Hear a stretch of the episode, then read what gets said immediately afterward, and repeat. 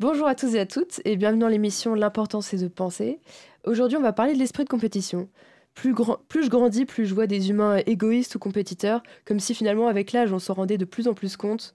Et rien que bah, l'esprit du sport, euh, l'esprit compétitif du sport euh, qui est finalement valorisé, euh, finalement, est-ce qu'il est, bon, entre guillemets, dans le sens où là où le sport nous apprend que la compétition c'est quelque chose de bien, voire de souhaitable, peut-on vraiment souhaiter être compétiteur? Parce que on nous inculque dès notre jeunesse un petit peu cette idée de il faut être le meilleur, battre les autres. Parfois c'est de manière indirecte, mais il y a toujours cette idée qu'il faut être le meilleur ou euh, dominer un petit peu d'une certaine manière, ou alors parfois prendre cette place de dominant.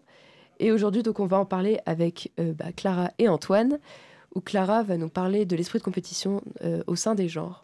Alors oui, comme tu l'as rappelé, l'esprit de compétition, il est connoté vachement négativement, très diabolisé, sauf justement dans les milieux sportifs, politiques, artistiques ou encore du travail, puisqu'il apparaît comme un vecteur de puissance qui crée de l'émulation et qui permet de se dépasser.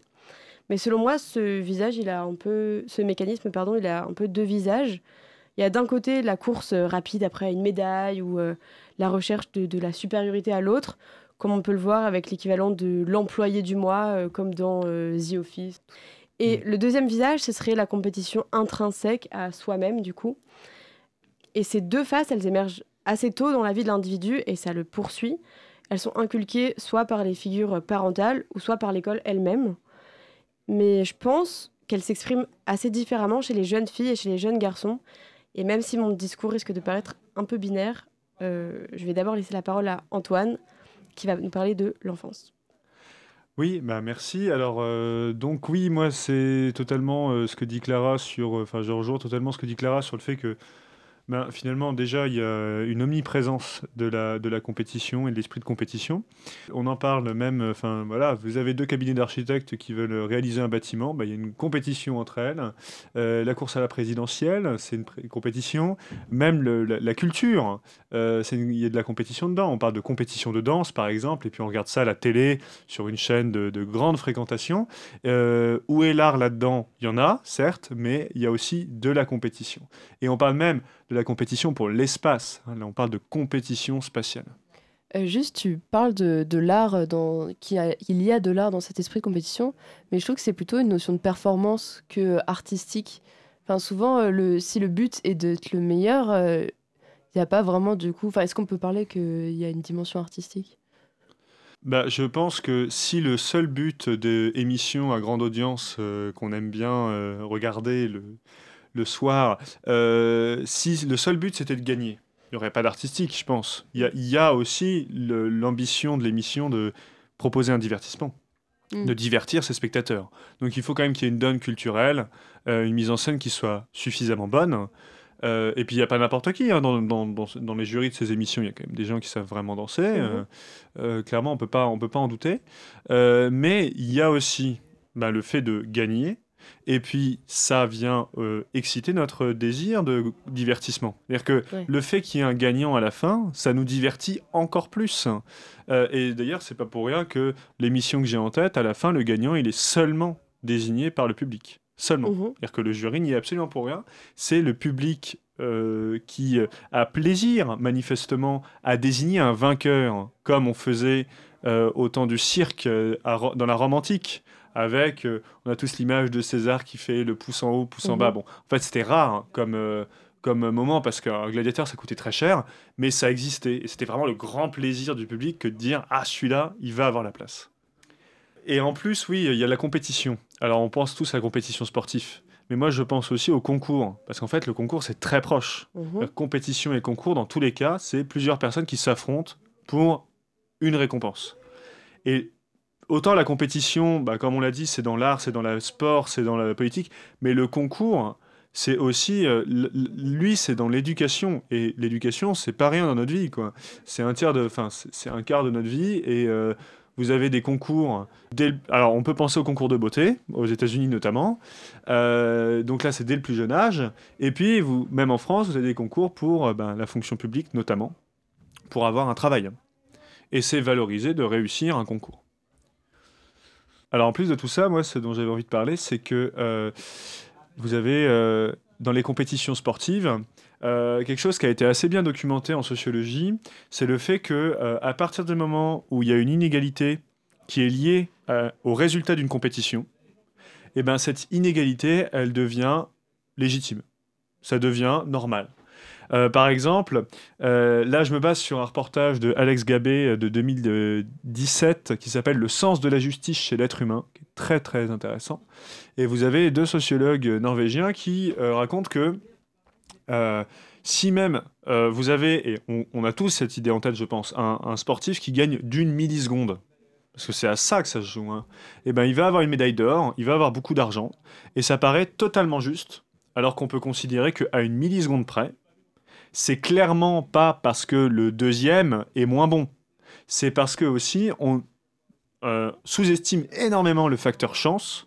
C'est-à-dire que euh, la personne euh, qui rate d'une milliseconde, ça se trouve en fait, elle a moins bien dormi parce qu'elle a été réveillée pendant la nuit par quelqu'un dont elle a absolument avec laquelle elle a absolument aucun lien. Genre son voisin est rentré bourré et donc il a mal dormi et donc il a raté d'une milliseconde. Et nous, derrière notre télé, on applaudit et on dit Ah, bah quand même, le numéro 1, il est numéro 1. Ça paraît complètement injuste. Et euh, derrière ça, l'expérience que ces Norvégiens font, qui est assez intéressant, c'est qu'en plus de la compétition, ce qui vient légitimer une inégalité, c'est le choix. L'idée que derrière, si en fait la personne, euh, elle fait un choix, euh, enfin l'idée, pardon, que finalement ce serait à cause des choix de l'athlète les choix qu'il a pu faire, les choix euh, de l'endroit où il a dormi, par exemple, ben, qu'il a perdu d'une milliseconde. Et alors, je vous soumets l'expérience euh, Clara Lison, qui est assez intéressant. Euh, dites-moi ce que, ce que vous répondriez à ça. Imaginez donc, Clara Lison, vous effectuez le même travail. D'accord? Vous allez effectuer le même travail. pas un travail colossal, mais un travail qui pourrait quand même vous faire gagner 1000 euros. Mmh le seul problème, c'est que celle qui va gagner 1000 euros sera désignée au hasard et l'autre ne touchera rien. Donc, vous faites le même travail. Clara, c'est toi qui obtiens les 1000 euros. Qu'est-ce que tu fais avec ces 1000 euros? Bah, ça va paraître vachement utopiste, mais je les partage. J'allais dire la même chose. et eh ben en fait, c'est ce qui euh, marque, c'est ce qui montre assez bien, c'est que souvent la personne, elle va faire 500, 500. Mhm. Bon, tu m'as dit partager, mais je sais pas si tu voulais partager équitablement, mais je. C'était sous-entendu, ouais. C'était sous-entendu. Bon, et ça, finalement, c'est une réponse qui est quasiment, mais unanime. En fait, les gens, ils ont honte de garder 1000 euros. Bah, bien sûr. Maintenant, on va faire la, nouvelle, la, même expérience, mais avec une petite variance. Vous faites euh, toutes les deux le même travail, ok? Mhm. Et à la fin, pour être payé, vous, avez, vous devez choisir entre soit euh, avoir 500 euros, pas 1000 cette fois, mais 500 euros de sûr, ou soit jouer à une petite loterie qui vous fera gagner soit 1000 euros, soit zéro. Et donc, si on gagne pas la loterie, on gagne rien du tout, du tout? Rien du tout. Donc là, pour les besoins de l'expérience, on va dire que toi, Lison, tu es très prudente et tu vas tout de suite prendre les 500. Voilà. Mhm. Mais toi, Clara, tu as envie de jouer. Mhm. Donc, tu participes à la loterie. OK? Et là, la loterie, t'es défavorable. Et tu repars avec rien. Alors là, Lison, T'as tes 500 euros. Est-ce que tu les partages avec Clara? Euh, Je sais pas trop. Je pense que je les partagerais, mais peut-être pas équitablement parce que c'est con. Mais je me dirais que bah euh, on fallait faire la décision de la sécurité entre guillemets. Et voilà, c'est ça, hein. mais c'est ça qui montre, c'est que effectivement, dès que vous avez un choix, en fait, et ça, c'est très lié à l'esprit de compétition, c'est que dès que vous avez l'idée que la personne elle est moins bien que vous à cause de votre choix, à cause d'un choix qu'elle a pu faire, ça vient légitimer quelque chose qui est pourtant une inégalité. Et juste, je finis euh, là-dessus, c'est que on a souvent le point de vue de oui, mais Clara, elle a joué au con. Elle a fait un petit peu, euh, voilà, elle a, elle, a, elle, a, exagéré. Enfin, elle aurait pas dû faire ça. Mais en fait, ça se trouve, Clara, elle avait vraiment besoin des 1000 euros. Mhm. Elle en avait vraiment besoin et on se met jamais à la place de la personne qui a vraiment besoin. C'est vrai. et du coup, le choix, comme la compétition, vient légitimer une inégalité. Ouais. Mais il y a ça, et il y a aussi le fait que, vu qu'on a fait la petite simulation de deux fois, on savait que dans le premier choix, on aurait pu avoir 1000 euros. Alors que si mm. le palier de base était de 500, peut-être que tu aurais aussi dit je partage, parce que tu savais pas qu'il y avait le truc de 1000. Ouais, je sais pas. Il y a Ouais, vachement beaucoup de facteurs qui rentrent. euh, Ouais, il y a le côté aussi. En fait, j'aurais pu avoir 1000. Et quelque part, c'est peut-être mieux euh, que moi je puisse avoir 1000 par rapport à mon voisin qui a 500. Ouais. Parce que quand même, je vais avoir mieux que l'autre. Mais ce que tu me dis, euh, enfin ce que tu disais tout à l'heure sur, euh, oui, bah s'il a perdu en gros, c'est parce qu'il a joué au con, parce qu'il a voulu euh, jouer, etc. Ça fait un peu penser à ce qu'on fait dans, dans le milieu scolaire finalement. Là où un élève, s'il est un peu dissipé, qui vraiment peut-être euh, va parler en cours ou je ne sais pas trop quoi, ou rigoler, ou voilà, eh ben il va toujours passer pour l'élève euh, qui travaille pas et qui s'en fiche, alors que finalement euh, c'est il y a même euh, une espèce de forme de compétition aussi, forme de, de l'éducation nationale, parce que on est toujours, on, sait toujours qui est le meilleur de la classe, qui est le moins bon. Les profs nous font ressentir, les notes aussi, et c'est terrible ça. Ah mais totalement. Et justement, puisque j'ai centré ma partie sur, sur les, les différences de compétition entre les, les hommes et les femmes, je voulais revenir aussi sur la petite enfance et sur l'école. Euh, les enfants sont quand même vachement rapidement comparés. Et on a, Mm. je pense, déjà toutes et tous entendu à l'école, euh, oui, euh, les filles à cet âge-là sont bien plus intelligentes que les garçons, ou les garçons prennent exemple sur les filles. Et ça lance vachement une compétition euh, dès, dès les bancs de l'école finalement. En tout cas, euh, ce que je peux dire, c'est que euh, en Norvège, euh, donc le pays où, d'où viennent les sociologues là, dont, dont on doit, auquel on doit l'expérience qu'on vient de faire, en Norvège, les enfants jusqu'à à peu près 12 ans, ils sont traités de façon très égalitaire. Et la différence fille-garçon, elle se voit pas. En Mhm. fait, et très éga- égalitaire, ça veut dire quoi? Ça veut dire il y a presque pas de notes. Déjà. Parce que si on dit, je pense, euh, que euh, les filles, euh, faut que euh, ce soit les modèles pour les garçons, que les, garçons doivent prendre exemple sur les filles, c'est parce qu'il y a des notes, des critères objectifs pour pouvoir voilà, leur, mettre sous le nez des garçons, ah bah elle, elle a meilleure note que toi. Et puis, il y a un truc qui m'a fait énormément rire, c'est que, enfin, qui m'a étonné. En Norvège, quand vous perdez au foot, vous avez le droit d'ajouter des joueurs dans votre équipe. voilà. C'est-à-dire que nous, tu perds, bah, c'est ta faute. C'est parce que ton équipe, elle est nulle. Ajouter des joueurs en plus, je veux dire? Du tu coup, ajoutes des joueurs au- en plus. Au prochain match. euh, non, on non, peut pendant le match. Pendant le match, tu es en train de perdre, du coup, tu as le droit à un joueur en plus. plus. Trop bien. Voilà. En fait, on part du principe que comme tu perds, ton équipe est moins bonne que l'autre, donc un joueur en plus, ça va permettre d'équilibrer. C'est Mhm. vraiment l'idée d'une égalité. Et, et- et ce que je trouve intéressant, en fait, et c'est ça qui m'a fait rire, c'est que pour nous, ça nous paraît complètement absurde, en fait. Bah, c'est c'est hors de ce qu'on connaît, en tout cas, ça c'est sûr. Ouais, mais je pense qu'il y a beaucoup de gens euh, qui pourraient se dire, mais ce n'est plus du foot, c'est quoi ça? Mais parce qu'en fait, c'est plus de la compétition. Ouais. Et compétition égale sport. Si vous enlevez du, de la compétition au sport, vous reconnaissez plus le sport que vous faites. Mais tellement, mais même ça, j'ai beaucoup eu l'occasion de me rendre compte euh, en cours de PS, où euh, clairement, euh, bon, j'ai pas une très grande sportive, et euh, souvent quand on, venait à se battre, entre guillemets, avec des, des élèves meilleurs que nous, il y avait toujours ce truc de la personne veut quand même prouver que ah, elle nous écrase bien, bien, quoi. Et c'est vraiment presque tout le temps, quoi. Et, et on s'est jamais dit, bah finalement, ouais, on, va être au ping-pong, on va se mettre deux élèves un peu nuls contre un élève fort, peut-être que ce serait un peu mieux. Enfin, et c'est vrai que on- ça nous est jamais venu euh, en tête, quoi. C'est juste on, on descend. Parce que quand on fait les montants descendantes, c'est tellement genre euh, visuel finalement. Et ben non, tu descends jusqu'à aller à la Mm, dernière mm. table et bah, rester bloqué à la dernière table, quoi. Oui, je suis d'accord. Et pour euh, justement continuer sur mon idée un peu de- de- d'égalité des genres, euh, je trouve que le milieu du sport compétitif, il reste encore vachement masculin. Et c'est lié à l'école où on apprend aux petites filles à rester sages et rangées, alors qu'on valorise justement les petits garçons qui jouent au foot à la récré, les, le, le, le combat. Moi, je trouve ça un peu absurde, le truc de jouer à la bataille ou de jouer euh, à se battre, euh, ou bref. Et, euh, et je trouve que c'est un peu les prémices de la masculinité qu'on qu'on appelle masculinité toxique. Et, et que je trouve que ça commence très tôt et que du coup, chez les petites filles, il apparaît très rapidement une compétition intellectuelle qui est vue d'ailleurs par beaucoup comme très sournoise puisqu'elle est, elle est assez tue. Et oui, c'est ça, les, les filles se- à l'école en tout cas se comparent plus sur justement les notes, sur euh, le, le- qui est la plus sage, qui est la plus lisse, alors que les garçons, c'est plutôt, euh, j'ai l'impression, plutôt Ouais. le, le résultat sportif. Ouais, c'est vrai qu'il y a un peu de ça à l'école, en tout cas, oui. Et ça se complexifie au fur et à mesure des. Totalement. Oui, et d'ailleurs, ce que vous dites, euh, moi, ça me rappelle, enfin, si vous regardez, enfin, moi, j'ai juste rapidement la, la, la définition de compétition. Euh, type d'événement lors duquel plusieurs personnes s'affrontent pour remporter une récompense, un avantage ou une victoire. Mhm. Et le terme victoire, je t'ai regardé, c'est l'avantage qu'on remporte sur les ennemis dans une guerre ou dans une bataille. C'est ça le sens premier de victoire.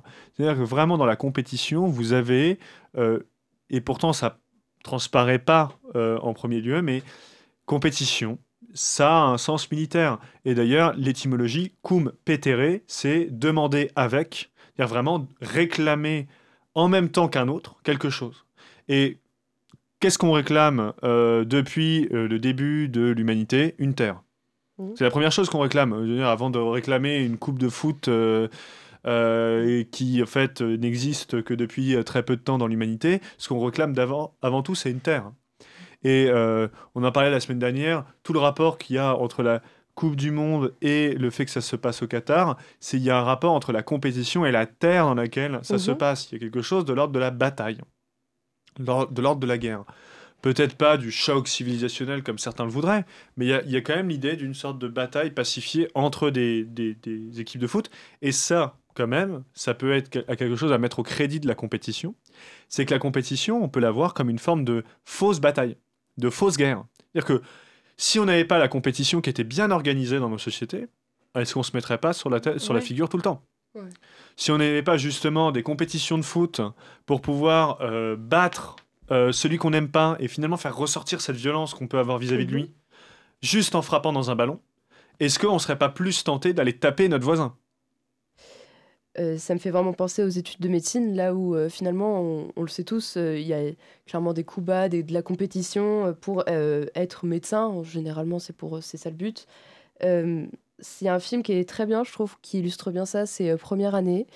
Et c'est, on voit vraiment finalement la, la méchanceté ou plutôt, plutôt la, l'envie de battre l'autre. Et j'ai l'impression que c'est quand on pousse, enfin là je prends l'exemple de la médecine, mais il y a d'autres études qui sont comme ça, quand on pousse l'humain à son extrême, à, à- dans ses limites, on revoit quelqu'un qui, qui finalement... euh, est-ce qu'on pourrait encore le qualifier d'humain quoi? C'est vraiment une histoire, une, comme une idée de guerre, mais peut-être euh, bien sûr euh, moins, à, plus petite échelle, bien sûr. Mais ça quand même, ça a une incidence sur notre vie plus tard, notre métier, etc. Les gens sont prêts à, à tout entre guillemets pour ça. Et est-ce que finalement on reste des humains dans ces conditions? Oui, mais ce que, ce que tu dis, Lison, me fait penser à ce que tu disais, Clara, sur le fait qu'il y, a deux- il y a deux compétitions. Il y a la compétition entre les individus et la compétition qu'on se mène à soi-même. Et euh, avec le lien puissant entre compétition et guerre, on peut dire que parfois, dans une compétition, on se livre, pour une compétition, on se livre une véritable guerre à soi-même Oh, totalement. quand on voit euh, les sportifs qui euh, euh, doivent se priver de énormément de, de tout écart, écart euh, au niveau alimentaire, on y pense bien sûr, écart de conduite, c'est-à-dire se euh, coucher toujours à la même heure, euh, mais aussi même dans leur intimité la plus profonde, ne pas faire l'amour avant une compétition, c'est quelque chose que tous les garçons qui ont fait de la compétition connaissent, c'est le fait de ne pas éjaculer, parce qu'il y aurait cette idée selon laquelle on serait plus fort, on garderait plus de testostérone en nous. Vous voyez jusqu'où ça va pour euh, réussir une compétition. Et ça, c'est une forme de guerre à nous-mêmes, puisque en fait, on va contre nos désirs, pas que sexuels, mais aussi alimentaires, désir de faire la fête, désir de socialiser. On, fait la guerre à toutes nos envies pour finalement ne garder que ce qui va être efficace. Mhm. Mais finalement, la compétition euh, de soi-même, c'est présent partout. Je pense que tout le monde a un domaine ou quelque chose de- dans lequel on veut à tout prix être le meilleur. Enfin, je, me demande si, si euh, on peut du coup le présenter vraiment comme une compétition, puisque c'est quelque chose de très euh, personnel.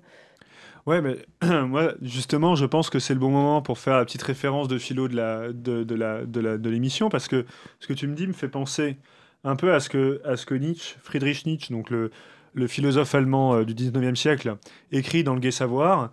Il a et puis euh, dans la volonté de puissance, euh, mais même si c'est un livre euh, en fait dont il faut pas trop lire parce que c'est pas lui qui l'a écrit en fait. Mais le concept de volonté de puissance, c'est un peu, moi ça me fait penser à ce que tu dis, c'est-à-dire nécessairement, on a, il y a de la compétition entre les autres et entre nous et- et avec nous-mêmes, nécessairement. Mais par contre, ce que dit Nietzsche, c'est que en fait, il nous, a- il nous amène à penser la, la, la- la volonté de puissance, c'est une sorte de grande compétition, si vous voulez, de- du monde avec lui-même. tout le monde, toutes les choses, même les plantes, revendiquent une sorte de droit à former le réel, à configurer le réel, dit-il. C'est-à-dire que la plante qui se met là et qui pousse, eh ben, elle réclame son droit à dire Hé, je pousse là, moi. C'est mhm. pas une autre, c'est moi. Alors qu'on n'a pas l'impression que la plante, elle est compétitrice. Mais ce qui est intéressant dans ce que dit Nietzsche, c'est que cette forme de, fait de confrontation entre des forces qui juste vivent, euh, ce qui est intéressant, c'est que il n'y a pas de soif de supériorité sociale.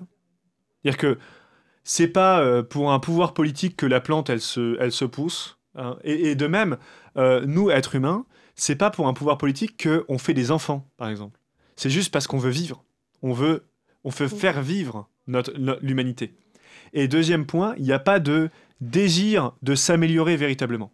C'est-à-dire que euh, c'est pas la, plante, elle pousse pas ou on fait pas des enfants pour prouver qu'on est un bon élève. Enfin, c'est en tout cas pas tel que le pense euh, Nietzsche. Et à mon avis, ce qui est intéressant, c'est que Nietzsche, voilà, si on le suit, on pourrait repenser un peu la compétition. La compétition, elle peut être saine si d'une part, on fait pas ça pour une supériorité sociale, et d'autre part, pour ne pas, euh, si on fait ça sans vouloir s'améliorer. Ça paraît contre-intuitif, mais si vous faites un truc, une compétition pour vous améliorer, ça risque d'être vu, ça risque en fait d'être une soumission à des normes. Oui, je trouve ça très juste. Et justement, je voulais un peu revenir sur ce côté instinct de survie. Tu parlais justement de faire des enfants. Alors, ça peut ne plus être vu comme un instinct de survie, mais à la base, c'est quand même, ça sert quand même à reproduire euh, civilisation euh, pérenne, entre guillemets. Même si ça peut venir d'un désir, c'est aussi un réflexe et un instinct. Et du coup, j'ai fait un peu des recherches pour savoir s'il était possible d'être non compétiteur dans l'âme. Hmm. Et euh, ce que j'ai trouvé en réponse, et ça m'a fait un peu rire, c'est qu'il ne faut pas oublier qu'on a quand même toutes et tous gagné la course la plus importante de notre vie, qui était le petit spermatozoïde qui, euh, qui gagne sa petite compétition dès le départ, en fait. Donc on est tous compétiteurs ou gagnants d'un combat. Et, euh, et, du coup, est-ce que se prôner non compétiteur, ce serait juste une excuse pour éviter l'échec Est-ce que ce ne serait pas juste une très grande peur du combat, du jugement et bah, de l'échec Juste pour revenir sur ça euh, directement, euh, je pense aussi qu'il y a hum, une idée aussi de... Comme, euh, comme si on était un peu trop humble, ou du moins qu'on ne voulait pas s'avouer compétiteur. Et très souvent, on ira faire de la fausse modestie ou ce genre de mhm. choses. Pour, comme si vraiment cette espèce d'état de nature de la compétition était à fuir euh, honteux et, euh, et ouais, quelque chose qu'il fallait, qu'il fallait changer. C'est vu toujours comme un défaut. Mais voilà, en tout cas, je trouve ça intéressant. Et aussi l'idée de, de laisser une trace un petit peu euh, de notre, de notre passage sur la Terre. Je trouve ça assez intéressant parce que finalement, c'est un peu ça qui, qui nous motive à vivre. Enfin, c'est peut-être que ce sera un peu hors sujet, mais finalement, la vie, on sait tous qu'on va mourir on sait tous, euh, enfin, après, tout dépend de nos croyances, de ce qui est après la mort, etc. Mais euh, la, Terre est, vouée à, s'éteindre, et donc, euh, enfin, ou à disparaître.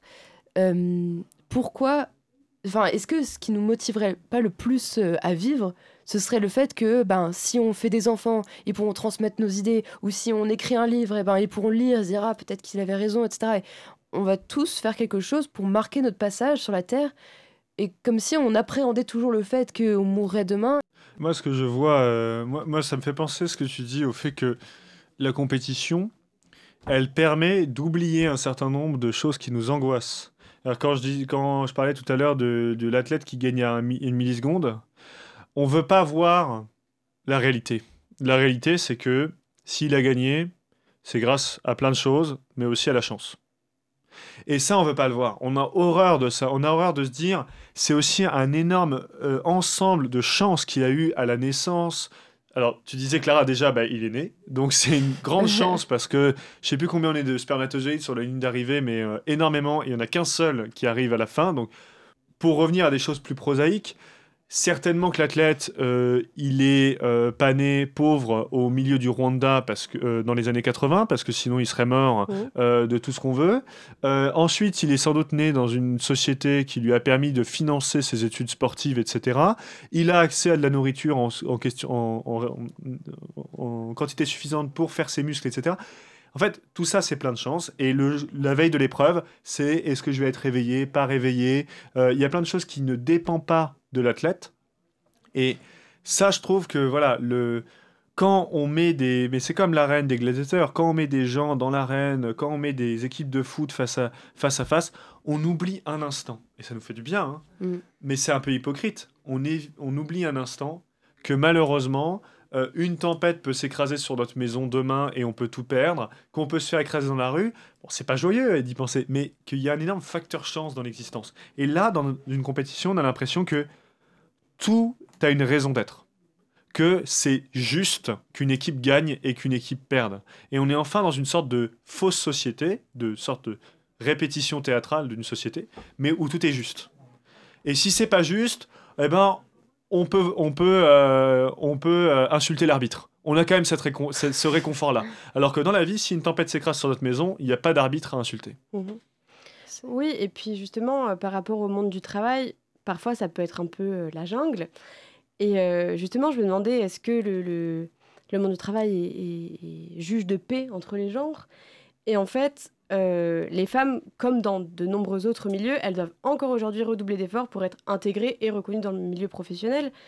Et il y a une phrase justement de la ministre déléguée chargée de la citoyenneté qui a un jour dit euh, Quand une femme affirme vouloir faire carrière dans un monde d'hommes, on se demande ce qu'elle fait là. Donc c'est vrai qu'il y a ce gros cliché de la femme cadre qui est très masculine. Et est-ce que c'est une euh, convention? Et souvent, du coup, il y a tout ce truc d'esprit de compétition qui revient à la charge. Est-ce que c'est pour se plier à la norme? Ou est-ce que c'est parce que euh, bah, sinon on se fait bouffer? C'est la question que je me pose. Et justement, bah, je trouve que les femmes dans le milieu professionnel, pour être écoutées et pour être payées, parce que je rappelle qu'il y a quand même encore un écart salarial moyen de 15% entre les genres, euh, bah, la femme, elle use pas mal de cet instinct de survie, donc de cette compétition, pour déjà se, comparer aux peu d'autres femmes qui seront euh, potentiellement sélectionnées pour euh, un tel poste, et puis euh, rivaliser aussi avec les hommes du milieu. Mais je me demande si ce serait pas ça finalement le, plus grand but de, cette société, de tout ce qui nous entoure, c'est finalement Enfin, je repense à ce que tu as dit Antoine tout à l'heure, euh, de nous faire oublier un petit peu euh, ces, espèces de pensées métaphysiques euh, qu'on peut avoir et qui nous plongeront dans une réflexion profonde, j'ai envie de dire. Le but, en fait, c'est qu'on pense à l'instant présent. Cette phrase-là, penser à l'instant présent, je trouve qu'elle est beaucoup utilisée, c'est comme quelque chose de positif. En vrai, moi, je je trouve pas que ce soit quelque chose de positif parce que si on si on s'intéresse qu'à l'instant présent, bah il y a peu de choses à penser finalement. Enfin, si, mais c'est bien plus intéressant de, de, de, toujours chercher à, à, réfléchir plus. Et ça me fait penser aussi à la religion, cette idée un petit peu de de, d'être bon pour mériter sa place euh, au paradis. Enfin, là, c'est plutôt la religion euh, chrétienne euh, à laquelle je pense. c'est il y a, y a, un peu cette idée aussi de compétition finalement de ou alors en tout cas de d'être bon pour arriver euh, au paradis. Donc en tout cas, la compétition, c'est pas forcément, euh, je trouve, euh, battre l'autre, c'est aussi juste à partir du moment où on pense faire quelque chose pour obtenir une récompense, mhm. ça apporte, enfin c'est déjà, je trouve, une manière de penser qui est relativement égoïste. En fait, je trouve que l'esprit de compétition, c'est quand même quelque chose de très égoïste. En vrai, c'est pour se prouver quelque chose ou voilà, après, je dis pas le terme égoïste euh, comme un jugement de, valeur ou quoi. Hein, c'est, c'est juste, euh, je trouve ça la volonté de, penser à soi et avant tout, quoi. C'est finalement notre, notre instinct de survie comme euh, n'importe quel animal. Eh bien, merci de nous avoir écoutés. Voici un peu notre contribution à la question eh ben, la compétition nous veut-elle du bien? Euh, j'espère que ça vous aura aidé à réfléchir sur cette question. J'espère aussi que vous y réfléchirez de votre côté. Le mondial n'est pas fini après tout, donc vous aurez des occasions de le faire. Et voilà, euh, à la semaine prochaine. Merci, gros bisous.